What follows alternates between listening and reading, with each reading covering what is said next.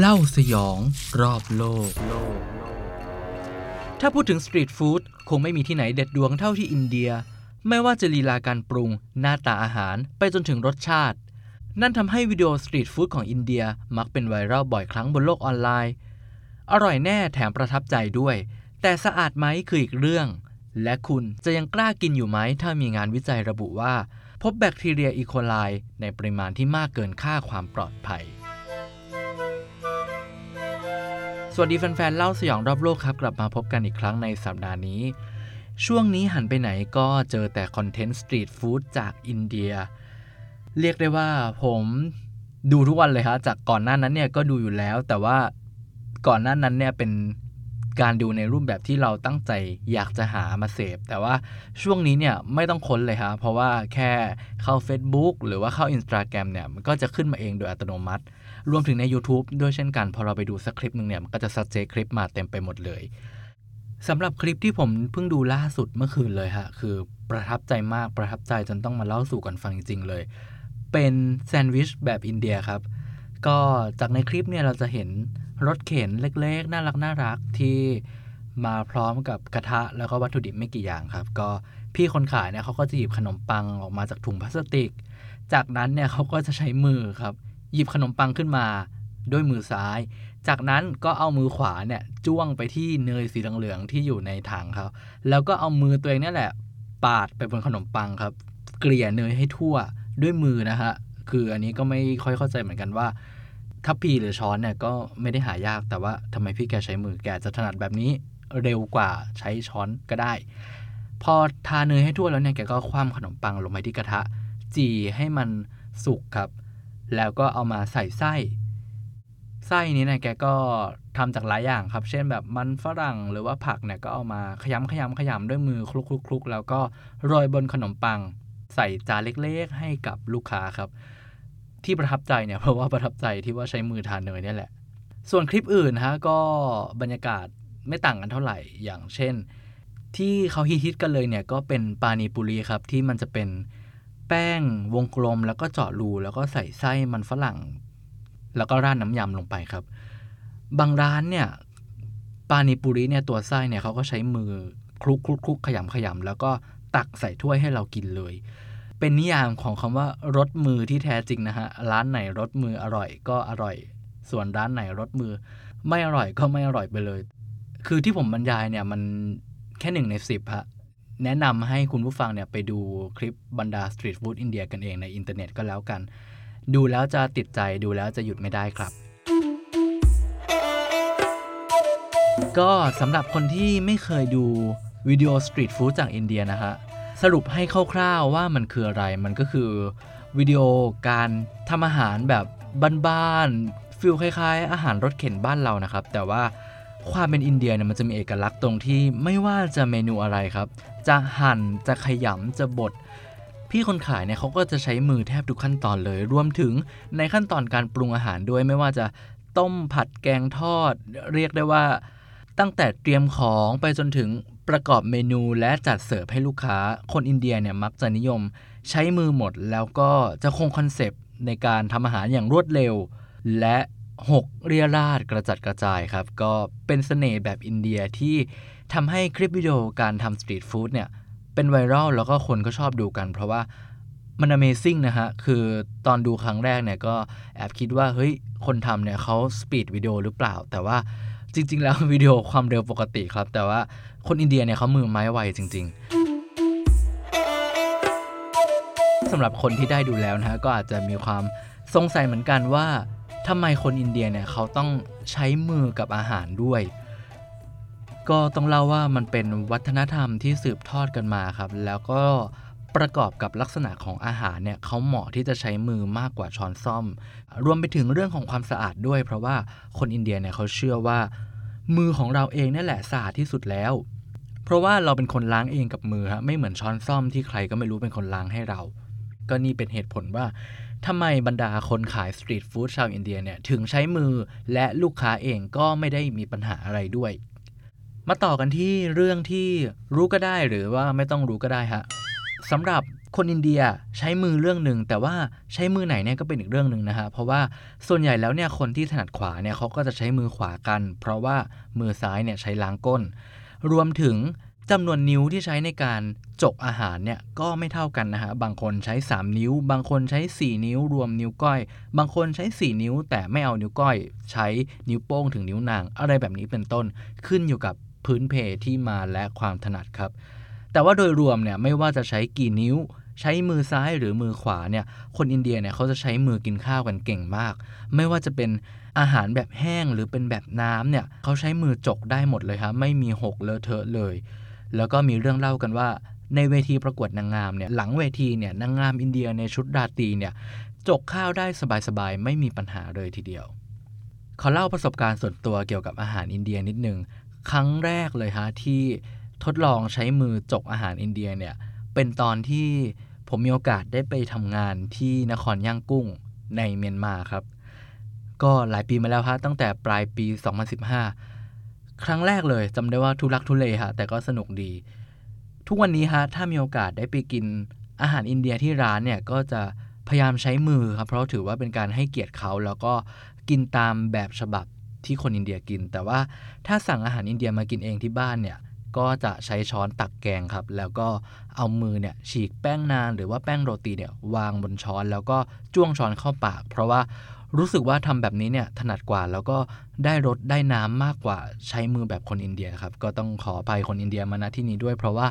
ไม่ถนัดจริงๆฮะใช้ช้อนส้อมมาตั้งแต่เด็กครับ แล้วสตรีทฟู้ดอินเดียเนี่ยเกี่ยวอะไรกับเล่าสยองรอบโลก ถ้าเราดูคอนเทนต์เกี่ยวกับสตรีทฟู้ดอินเดียเยอะๆ เราจะเห็นคอมเมนต์ส่วนใหญ่ที่แสดงความกังวลถึงเรื่องความสะอาดครับ เพราะว่าหนึ่งเลยก็คือคนขายเนี่ยใช้มือ ทั้งหยิบจับอาหาร เตรียมวัตถุดิบ ทั้งรับธนบัตรจากลูกค้าเป็นมือเดียวนั่นแหละ แล้วก็ไม่ค่อยล้างมือกันด้วย นอกเหนือจากเรื่องการที่คนขายใช้มือแล้วเนี่ย ก็ยังมีปัญหาเรื่องน้ำประปาที่ไม่สะอาดปนเปื้อนฮะรวมไปถึงสุขอนามัยอื่นๆ เช่นในคลิปเนี่ยเราก็มักจะเห็นว่ารถเข็นที่ใช้ขายอาหารเนี่ยก็มักจะไม่ค่อยสะอาดนัก หรือว่าภาชนะที่บรรจุข้าวของเนี่ยไม่ค่อยสะอาดเท่าไหร่อย่างเช่น เป็นกระบอกน้ำเก่าๆถ้วยพลาสติกเคลอะๆหรือว่ากระป๋องเหล็กที่เป็นสนิมเป็นต้น อันที่จริงเนี่ยบางร้านเนี่ยเขาก็มีถุงมือใช้นะฮะแต่ว่าใช้อันเดียวยาวทั้งวัน บางครั้งเนี่ยก็รับเงิน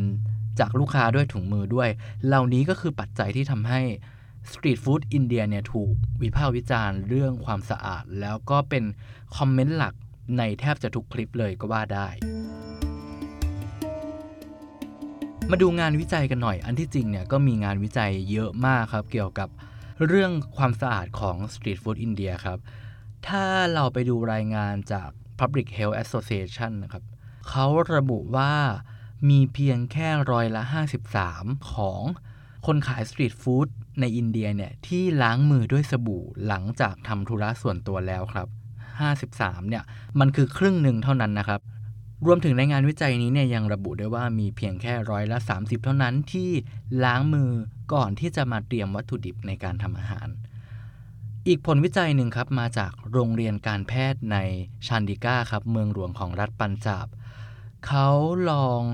สำรวจบรรดาสตรีทฟู้ดในรัฐเนี่ยแล้วก็พบว่า 90%ของคนขายครับ ไม่ได้ล้างมือด้วยสบู่ครับ รวมถึง 80%ของผู้ขายเองเนี่ยก็มีสุขอนามัยและภาพลักษณ์ที่ไม่ค่อยสะอาดเท่าไหร่ครับ อย่างเช่น ไว้เล็บยาวหรือว่าไว้ผมยาวเป็นต้น นอกจากนั้นเนี่ยในงานวิจัยก็ยังพูดถึงดีเทลเล็กๆ น้อยๆอีกอย่างเช่น พบว่าประมาณร้อยละ 40 ถึงร้อยละ 50 ของคนขายเนี่ย ไม่ได้ล้างผักก่อนนำมาหั่นเตรียมวัตถุดิบ แต่ทั้งนี้ทั้งนั้นฮะไอการที่คนขายไม่ได้ล้างมือ หรือว่าวัตถุดิบเนี่ยไม่ได้ถูกเตรียมมาอย่างสะอาดรวมถึงตามรถเข็นเองหรือว่าตามร้านค้าเนี่ยก็ไม่ได้ดูแลสุขอนามัยของภาชนะมากนัก บางคนครับเขากลับมองว่า อันนี้เนี่ยเป็นสเสน่ห์ของอินเดียด้วยซ้ำนะ แล้วก็เรื่องท้องเสียหรือไม่ท้องเสียเนี่ยมันเป็นเรื่องส่วนบุคคลครับ เพราะว่า หลายคนเนี่ยก็กินแล้วก็ยังปกติแข็งแรงสุขภาพดีครับ แต่ถ้าเราอยากรู้ขึ้นมาหล่ะว่าในอาหารที่เขาขายกันในสตรีทฟู้ดอินเดียเนี่ยมีเชื้อโรคปะปนอยู่มากน้อยแค่ไหน ก็มีงานวิจัยอยู่เหมือนกันครับ ย้อนไปปี 2015 ครับ งานวิจัยจากสถาบันการจัดการโรงแรม การจัดเลี้ยงและโภชนาการเนี่ยเขาสำรวจ ตัวอย่างของสตรีทฟู้ดยอดนิยม อย่างเช่น ซาโมซาปานีปุริเบอร์เกอร์แบบอินเดีย รวมไปถึงโมโมและบรรดาน้ำมันและนมที่ร้านค้าต่างๆ ใช้เนี่ยในกรุงนิวเดลีเขาลองสุ่มไปตรวจปริมาณเชื้อแบคทีเรียดูครับ ปรากฏว่าผลของการสุ่มตรวจเนี่ยเขาพบตัวอย่างของแบคทีเรียโคลิฟอร์ม ซึ่งเป็นแบคทีเรียที่พบในอุจจาระของมนุษย์และสัตว์เนี่ย เกินค่ามาตรฐานครับ คือค่ามาตรฐานของคณะกรรมการควบคุมมลพิษเนี่ยเขาระบุว่าไอตัวแบคทีเรียโคลิฟอร์มเนี่ยไม่ควรที่จะเกิน 50 ตัวอย่าง แต่ว่าบางอาหารที่สุ่มตรวจเนี่ยพบมากถึง 2,400 ตัวอย่างเลยทีเดียว เขาพบอะไรบ้าง แบคทีเรียที่พบก็ได้แก่ Bacillus cereus ครับ เป็นแบคทีเรียที่ก่อโรคอุจจาระร่วง หรือว่าอาหารเป็นพิษ หรือแบคทีเรียคลอสทริเดียม ที่ก่อโรคโบทูลิซึมหรือบาดทะยัก นอกจากนั้นเนี่ยก็ยังพบแบคทีเรียที่ชื่อยากๆ อย่างเช่น Staphylococcus aureus ที่ก่อให้เกิดการอักเสบ ท้องร่วงเบื่ออาหาร รวมถึงแบคทีเรียสกุลซาลโมเนลลาครับ ซึ่งเป็นแบคทีเรียที่มักพบปนเปื้อนอยู่ในอาหาร หรืออยู่ในสิ่งแวดล้อมทั่วไปมีทั้งแบบที่เป็นอันตรายและไม่เป็นอันตรายด้วย ในภาพรวมเนี่ยไอแบคทีเรีย ก่อโรคเหล่านี้เนี่ยมันดันเกินค่ามาตรฐานครับ ซึ่งงานวิจัยนี้เนี่ยเขาก็ระบุว่า คาดกันว่าสาเหตุหลักๆเนี่ยน่าจะมาจากน้ำประปาที่ไม่สะอาดที่บรรดาคนขายสตรีทฟู้ดเนี่ยใช้ในการเตรียมอาหาร รวมถึงอีกปัจจัยหนึ่งเนี่ยก็มาจากการที่อาหารเหล่านี้เนี่ยถูกปรุงแล้วก็วางไว้แบบไม่ได้ปิดฝาหรือว่าห่ออะไรมิดชิดเท่าไหร่ พอมันสัมผัสกับอากาศสัมผัสกับฝุ่น โดยเฉพาะถ้าเราไปดูตามคลิปสตรีทฟู้ดเนี่ยก็จะเห็นเลยว่า ร้านเหล่านี้เนี่ยมักตั้งอยู่ติดกับถนนฮะก็เป็นปัจจัยที่ทำให้เชื้อโรคเนี่ยลงไปในอาหารมากขึ้นครับ อันที่จริงเนี่ยตามกฎหมาย Food Safety Standard ของอินเดียเนี่ยตอนปี 2006เนี่ยเขามีข้อกฎหมายที่ระบุไว้ว่า ผู้ขายอาหารเนี่ยถ้าสมมุติว่า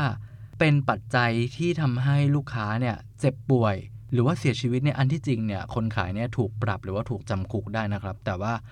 ก็ไม่แน่ใจเหมือนกันว่า ความเข้มข้นในการควบคุมกฎหมายข้อนี้เนี่ยมีมากน้อยแค่ไหน เพราะว่าอย่างที่เห็นว่าสตรีทฟู้ดอินเดียเนี่ยก็ยังคงดำเนินต่อไปตามวิถีของตน มาดูอีกรายงานหนึ่งน่าสนใจครับ จากสำนักข่าว The Guardian ครับ ตอนปี 2014 ที่ออกมาขัดแย้งกับรายงานก่อนหน้า เพราะว่ารายงานนี้เนี่ยบอกว่าอันที่จริงแล้วเนี่ยสตรีทฟู้ดอินเดียเนี่ยก็ไม่ได้สกปรกขนาดนั้นนะ เป็นรายงานจากซานาเมอร์แชนครับ เป็นคอลัมนิสต์ที่ ตีพิมพ์บทความการทดลองนำสตรีทฟู้ดแบบอินเดียนี่แหละ ไปทดสอบหาเชื้อโรคในห้องแลบเมื่อปี 2014 ครับ โดยเจ้าตัวเนี่ยเป็นผู้หญิงแล้วก็เธอเก็บตัวอย่างจากร้านสตรีทฟู้ดในนครมุมไบครับ โดยเธอระบุว่าก็เลือกจากร้านที่คิดว่าไม่สะอาดนั่นแหละ ก็คือคนขายเนี่ยขายอาหารแบบเปิดโล่งไม่มีการคลุมอาหารรวมถึงใช้มือเปล่าในการจับอาหารเตรียมวัตถุดิบเสิร์ฟลูกค้า แล้วก็มาในสภาพที่แบบเหงื่อซก แบบที่เรามักจะเห็นในสตรีทฟู้ดอินเดียที่เป็นไวรัลนั่นแหละครับ นอกจากนั้นเนี่ยคนขายก็ยังห่ออาหารมาในกระดาษหนังสือพิมพ์อีกด้วยครับ ซึ่งเป็นบรรจุภัณฑ์ยอดนิยมของอินเดีย แต่ว่าเธอระบุว่ายังโชคดีที่ร้านนี้เนี่ยคนที่รับเงินทอนเงินเนี่ยเป็นคนละคนกับคนที่จับอาหาร แต่อย่างไรก็ตามเธอระบุไว้ว่า ก็คิดไปแล้วแหละว่าคงจะสกปรกแน่ๆ แต่ว่าพอส่งผลไปตรวจที่ห้องแลบครับ ปรากฏว่า 7 วันต่อมาเนี่ยเธอได้ผลกลับมาแล้วก็ต้องประหลาดใจ เพราะว่า ผลการตรวจเนี่ยระบุว่า ค่าการปนเปื้อนเนี่ยอยู่ในปริมาณที่รับได้และอาหารที่เธอส่งไปเป็นตัวอย่างเนี่ยสามารถบริโภคได้ครับ โดยไอบรรดาเชื้ออีโคไลแบคทีเรียซัมโมเนล่าทั้งหลายแหล่เนี่ยไม่พบครับ หรือว่าถ้าพบเนี่ยมันก็น้อยมากคืออยู่ในปริมาณที่กินได้ไม่เป็นปัญหา เออ ก็ไม่ได้เสมอไปว่าสตรีทฟู้ดอินเดียจะต้องสกปรก แต่ปัญหาก็คือว่าไอ้เรื่องของความสะอาดหรือไม่สะอาดเนี่ยมันดันเป็นปัญหาของคนนอกอินเดียมากกว่าคนในอินเดียครับ เพราะว่าถ้าเราไปดูคอมเมนต์เนี่ยส่วนใหญ่ก็จะเห็นว่าแบบเป็นคนต่างชาติทั้งนั้น แล้วก็จริง ๆ แล้วคนอินเดียเนี่ยก็ไม่ได้มีปัญหากับเรื่องสะอาดไม่สะอาดนะครับ หลักๆเนี่ยผู้บริโภคชาวอินเดียเนี่ยก็พอใจอยู่แล้ว แล้วก็รู้สึกว่าถ้าสมมติอาหารที่เขาซื้อเนี่ยถ้ามัน สะอาดขึ้นแต่ต้องแลกมากับราคาที่แพงขึ้นเนี่ยเขาก็อาจจะรู้สึกไม่ค่อยสบายใจเท่าไหร่ เพราะว่าไอ้ที่กินอยู่ทุกวันนี้เนี่ยก็ไม่ได้ทำให้ป่วยทำให้ตายเท่าไหร่นัก มาดูเคสตัวอย่างของอาหารเป็นพิษบ้างครับ คือตอนที่คนเรื่องนี้เนี่ยผมก็พยายามหาว่าเฮ้ยมันมีเคสของนักท่องเที่ยวต่างชาติที่ไปเที่ยวที่อินเดียไปลองสตรีทฟู้ดแล้ว ล้มป่วยบ้างไหมก็อาจจะมีนะฮะแต่ว่าจะเป็นข่าวเล็กๆ คือ ไม่ได้มีใครเป็นอะไรมาก หรือบางทีอาจจะพิสูจน์ไม่ได้ก็เลยไม่ได้สรุปออกมาว่าแบบเฮ้ยมีคนตายเพราะสตรีทฟู้ดจริง ๆ แต่ว่าระหว่างที่ค้นเนี่ยไปเจอเคสของอาหารเป็นพิษที่น่าสนใจครับ เล่าให้ฟัง เรื่องเกิดขึ้นวันที่ 16 กรกฎาคมปี 2013 ครับ ที่โรงเรียนแห่งหนึ่งในหมู่บ้านของรัฐพิหาร ในช่วงมื้ออาหารกลางวันครับจู่ๆเนี่ยก็เกิดเหตุ นักเรียนประถมอายุ 4-12 ปีเนี่ย ล้มป่วยหลังจากกินอาหารเข้าไปครับ คือเหตุการณ์เนี่ยมันรุนแรงมาก คือเขาบันทึกไว้ว่าเด็กบางคนเนี่ยล้มป่วยทันทีหลังกินอาหารลงไป เพียงไม่กี่คำเท่านั้นอาเจียนออกมา หรือว่าบางคนก็ร่วงลงไปกับพื้นเลย ส่วนเด็กบางคนเนี่ยก็อาการหนักมากชนิดที่ว่า ตายในอ้อมกอดของพ่อแม่ระหว่างถูกนำส่งโรงพยาบาลเลยทีเดียว ทีนี้เนี่ยผลการสืบสวนเบื้องต้นเนี่ยเขาก็พบว่า มื้อเที่ยงของวันนั้นเนี่ยเป็นอาหารที่ปรุงจากถั่วชนิดหนึ่งและข้าว คาดกันว่าถั่วและข้าวนี้เนี่ยอาจจะประกอบด้วยสารฟอสเฟตที่หลงเหลือจากยาฆ่ามาแมลงครับ หรือเป็นไปได้ว่าต้นเหตุของอาการป่วยเนี่ยอาจจะมาจากน้ำมันครับ คือมีรายงานระบุว่า มีคนสังเกตเห็นว่าน้ำมันที่ใช้ในการประกอบอาหารเนี่ยอยู่ในคอนเทนเนอร์เก่าๆครับ เป็นไปได้ว่าจะเกิดการปนเปื้อน แถมไม่ใช่มีแค่เด็กๆที่ป่วยนะฮะแม่ครัวเองที่เป็นผู้ปรุงอาหารมื้อนั้นเนี่ย ก็เสียชีวิตหลังจากกินอาหารของตัวเองเช่นกัน ข่าวดังกล่าวเนี่ยกลายเป็นข่าวใหญ่ของปีนั้นเลย แล้วก็ส่งผลให้มีประชาชนในรัฐพิหารเนี่ยจำนวนหลายร้อยคนออกมาประท้วงครับ เพราะว่าเขาไม่พอใจครับที่มาทำลูกเขาตายรวมถึงเรียกร้องความรับผิดชอบจากฝ่ายบริหารของรัฐต่อโศกนาฏกรรมครั้งนี้ ก็โดยรวมครับมีเด็กเสียชีวิตไปทั้งหมด 27 คนครับ ที่เล่าเนี่ยก็คือต้องการจะแสดงให้เห็นว่าเคส อาหารเป็นพิษในอินเดียเนี่ยพอเกิดขึ้นแล้วเนี่ยมันรุนแรงอย่างมากเลยทีเดียว เนื่องจากหลายปัจจัยที่ว่ามันไม่ได้สะอาดเท่าไหร่นัก ก็จบลงแล้วครับสำหรับเรื่องราวของสตรีทฟู้ดอินเดียที่ต้องออกตัวไว้ก่อนล่วงหน้าว่าไม่ได้เหมารวมนะฮะ เดี๋ยวจะโดนดราม่าแต่ว่าเป็นการเล่าสู่กันฟังแล้วกันว่ามีงานวิจัยที่เขาพบแบคทีเรีย เกินค่ามาตรฐานจริง ๆ แต่ในขณะเดียวกันเนี่ยก็ไม่ใช่ทุกร้านที่จะสกปรกแบบนั้น เพราะว่าบางงานวิจัยก็ชี้ว่า จากการสำรวจเนี่ยสตรีทฟู้ดอินเดียก็ยังกินได้อยู่ปลอดภัยอยู่ก็ถ้าแฟนๆ พอดแคสต์ท่านไหนเคยมีประสบการณ์สตรีทฟู้ดในอินเดียก็เล่าสู่กันฟังได้นะครับ เพราะว่าคิดว่าหลายคนน่าจะเคยไปเที่ยวอินเดียเหมือนกัน ผมมาเสียดายมากเลยเพราะว่าผมจองตั๋วไปอินเดียตั้งแต่กลางปี 2020 ครับ แต่ว่าเจอโควิดไปซะก่อนก็เลยยังไม่มีโอกาสไป แต่ทั้งนี้ทั้งนั้นเนี่ยอินเดียก็ยังเป็นหมุดหมายในการเดินทางอยู่นะฮะถ้ามีโอกาสเนี่ยอยากจะไปสักครั้ง แล้วก็จะไปลองสตรีทฟู้ดด้วยแม้เราจะรู้ว่ามันไม่ค่อยสะอาดก็ตาม แต่ก็อย่างที่เล่าไปเนาะมันเป็นเสน่ห์แบบอินเดียที่ต้องไปลองสักครั้งครับ ปิดท้ายพอดแคสต์ด้วยคอมเมนต์จากตอนที่แล้วครับ ตอนกลิ่นศพครับ คุณ Sleepless Night 666 ครับ บอกว่า เสียงคุณลิตเติ้ลน่าติดตามมากค่ะ ซาวที่ประกอบก็ดึงอารมณ์ได้ดีค่ะ ส่วนตัวเคยได้กลิ่นเผาศพ กลิ่นเหมือนเดินผ่านร้านขายเนื้อย่างอร่อยๆเลยค่ะ แต่ไม่ได้หลอนอะไรทุกวันนี้ก็กินเนื้อได้ตามปกตินะคะ ก็อย่างที่เล่าไปครับผมว่าน่าจะเป็นเรื่องของประสบการณ์ส่วนบุคคลแหละ เพราะว่ากลิ่นเดียวกันเนี่ยบางคนก็เหม็นมากเหม็นน้อยไม่เท่ากันฮะแต่ว่าผมยังไม่เคยเจอศพที่เจอไฟไหม้นะ อยากรู้เหมือนกันว่ากลิ่นเนี่ยมันจะเหมือนเนื้อย่างจริงหรือเปล่า